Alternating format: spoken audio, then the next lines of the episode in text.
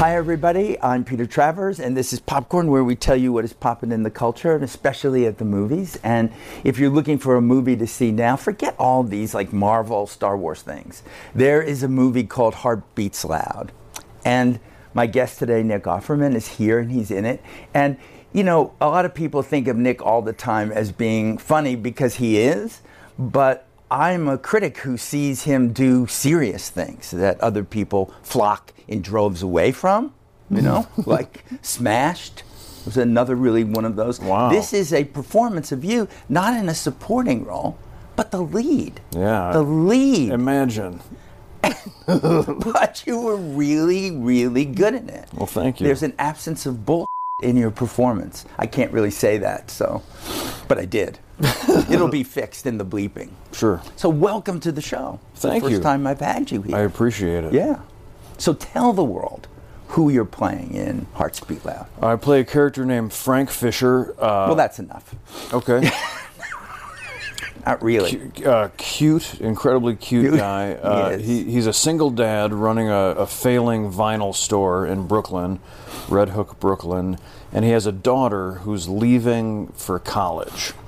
Um, they love playing music together, and it's my character's dream to ha- be a successful band. You know, to be to be a musician, and things are just starting to pop for he and his daughter when she has to leave for college. So that creates this conflict. Um, Blythe Danner plays my my adorably dotty mother. Uh, Ted Danson is my uh, inescapably charming bartender and friend. Toni Collette is the landlady I'm trying to get to kiss me. And Sasha Lane is uh, amazing as, as my daughter's girlfriend. So you couldn't get anyone to be in the movie with you.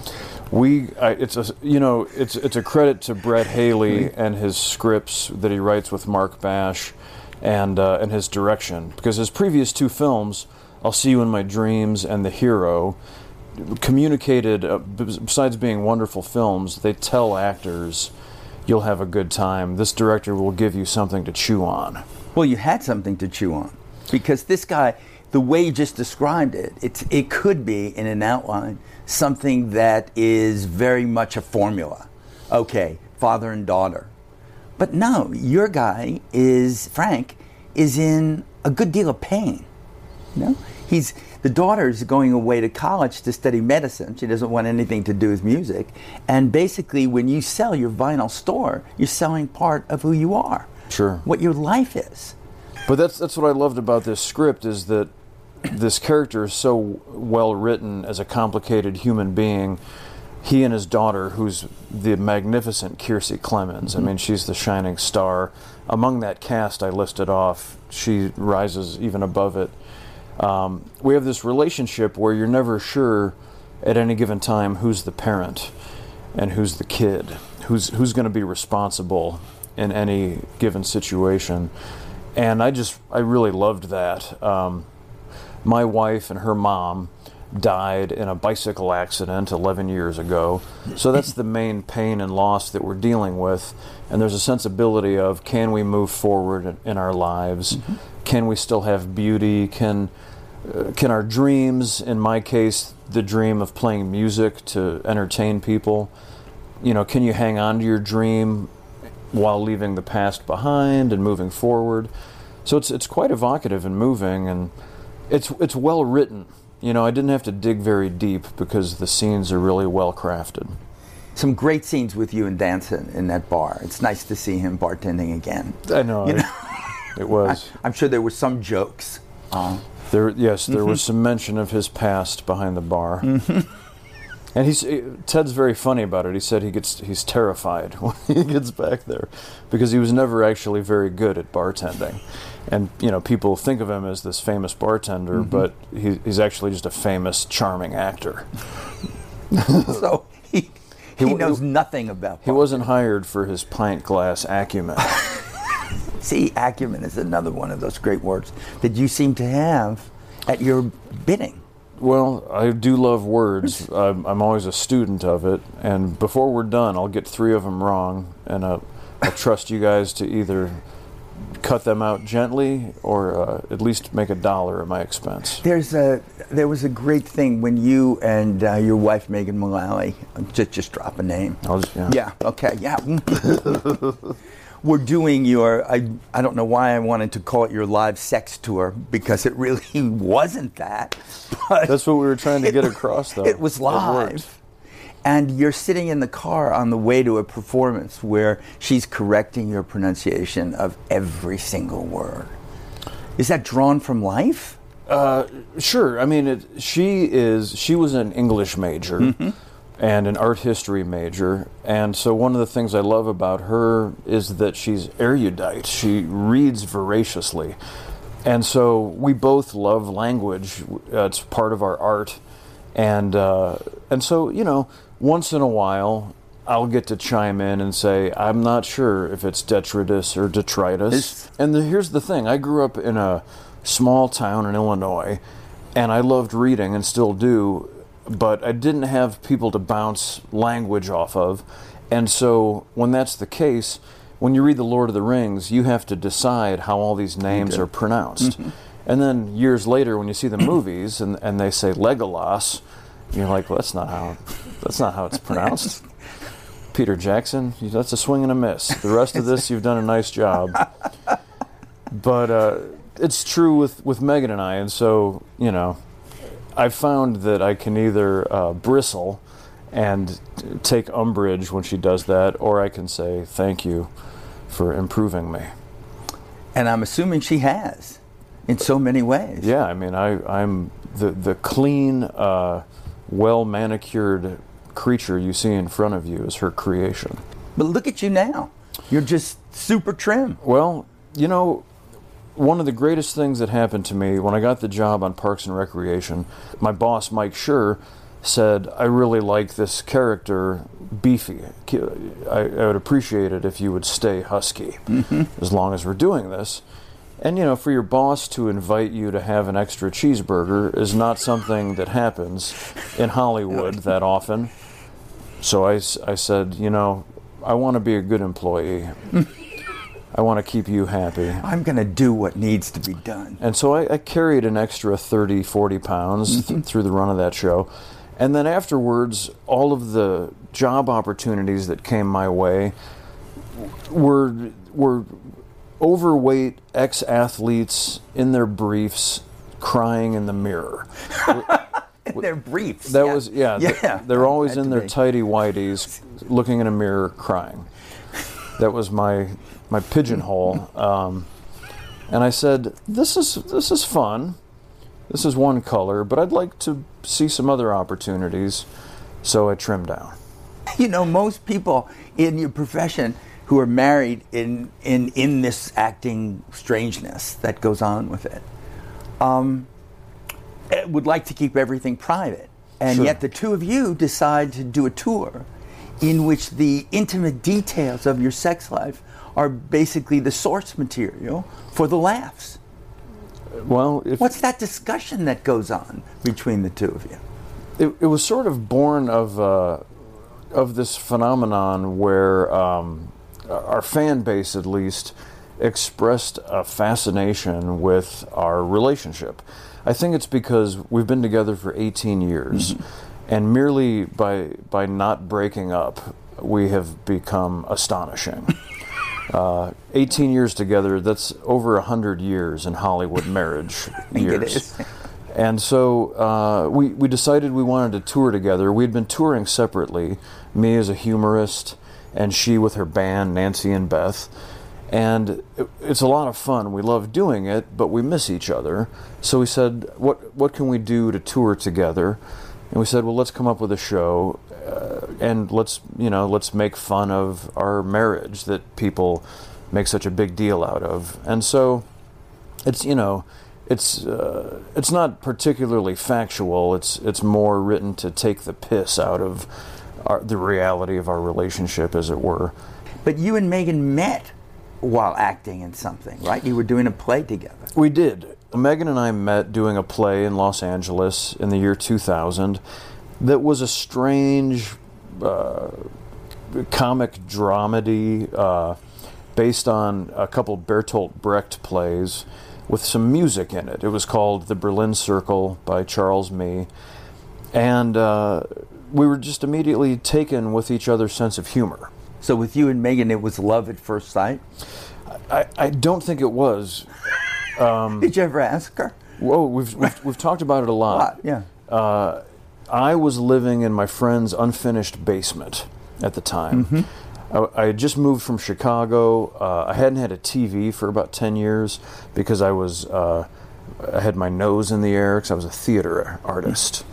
Yes, t- television was beneath me. And so when they told me that uh, this successful sitcom actress was going to be the lead of the play, I said, I know you mean that as an incentive, but I'm not interested in working with with television folk.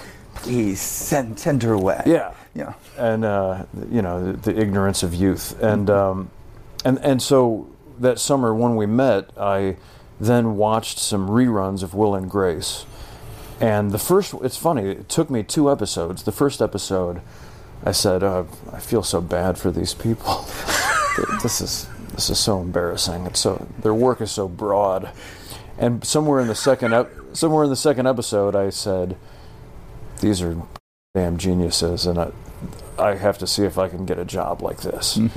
and uh, and by the third episode, I, I I said I believe I may need to try and bed this lady. Um, but it took it took a while because Megan was was uh, at a very high point in her career. She was about to win her first Emmy in a, Oh cou- in yeah. a couple months. Talk about uh, standing on a certain platform. Yeah, and, and I think I think that also brought with it, despite my youthful foolishness, there was also just some uh, human insecurity of this is a big shot, and she was gorgeous and v- always very fashionably turned out. You know, she dresses in in a in a very creative, uh, artistic way that I find quite fetching, and so you know, deep down, I think there was that sensibility of I'm, I'm just a, a stage carpenter donkey. You know, I, I don't think I could ever turn this lady's head.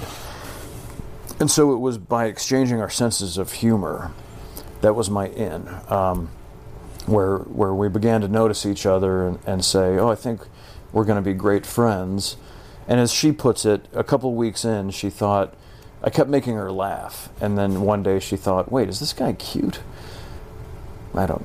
I don't know. And it, Is he? and it that was that was just the crack I needed in the dike, as it were, um, and now it's a it's a it's a running river. I think it's a great irony that that on Will and Grace that you appear as this character's name what is Jackson Boudreau.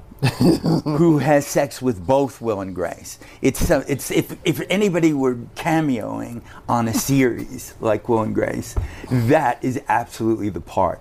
You cannot be forgotten. It's I couldn't believe it. Uh, Jackson Boudreau, the bad boy of bread.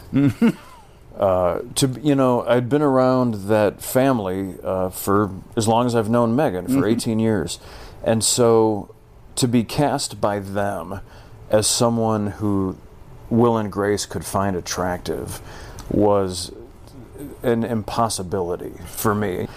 No one in my lifetime that I've seen makes comedy as classic and as magnificent as Jim Burrows and the cast and writers of Will and Grace.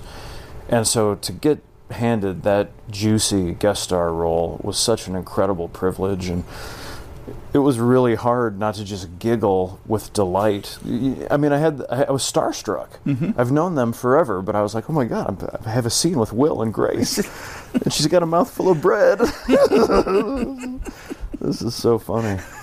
Well, it's not like you didn't have your years of this sitcom glory, you know? Sure, but I mean- thank you. And but Parks and Rec shoots much more like a film. It's single camera, so it doesn't carry. There's something high pressure about a single or about a multicam in front of a live audience. It's very fast moving. Everything is meticulously timed out. Mm-hmm. And so for me, a slow talking deadpan actor to suddenly be in this world where you have to hit your marks and uh, and Jim Burrows is standing there ready to ready to give you a firm slap on the bottom if you make a mistake. The the stakes are high. Do you miss Parks and Rec? Sure, absolutely. I mean, someone once asked me during the production, the show is successful, your character is successful.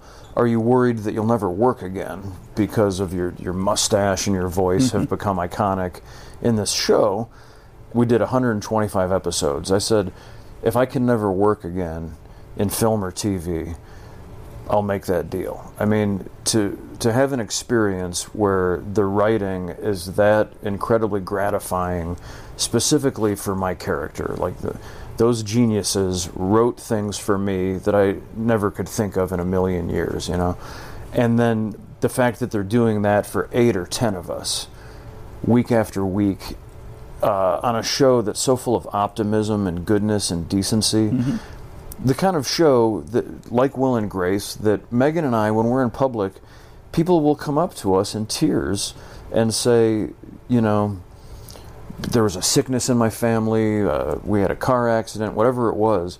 We just watched Parks and Rec, or we watched Will and Grace. You helped us. Like, your show was the medicine that you always hoped you would contribute uh, when you got into the business and so that's i mean that's that's a dream moment uh, and of course i miss it but like any great moment whether it's your years of college or you know the, your second marriage which was the best one or whatever it is of course you miss it but if you know if you have your head on straight you understand that life must go on and The idea of the woodwork that you do.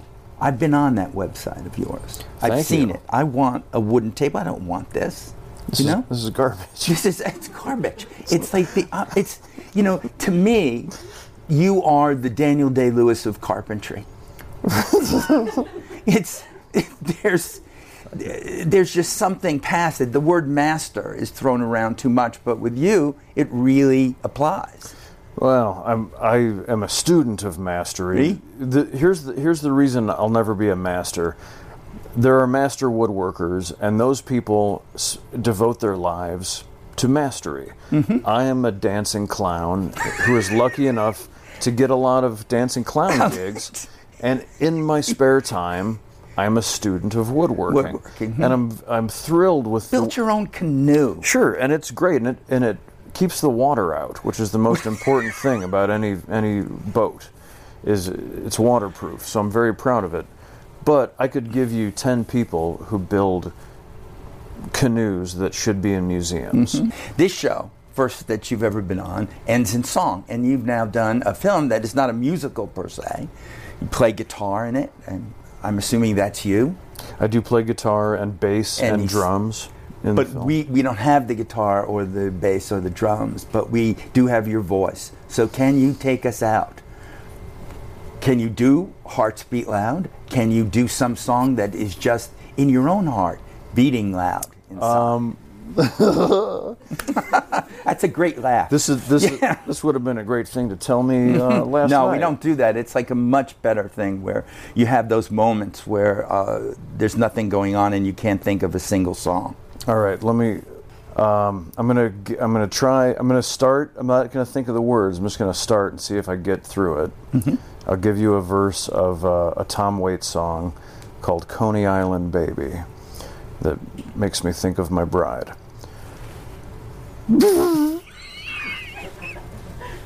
Every night she comes to take me out to dreamland. When I'm with her, I'm the richest man in the town. She's a rose, she's a pearl, she's the spin on my world. All the stars make their wishes on her eyes. She's my Coney Island baby. She's my Coney Island girl. Oh, send that link immediately to me. Please. Yeah, you uh, are a pleasure. Thank you. I'm, Yeah, known, I'm known for my pitch. That's perfect pitch. You're welcome.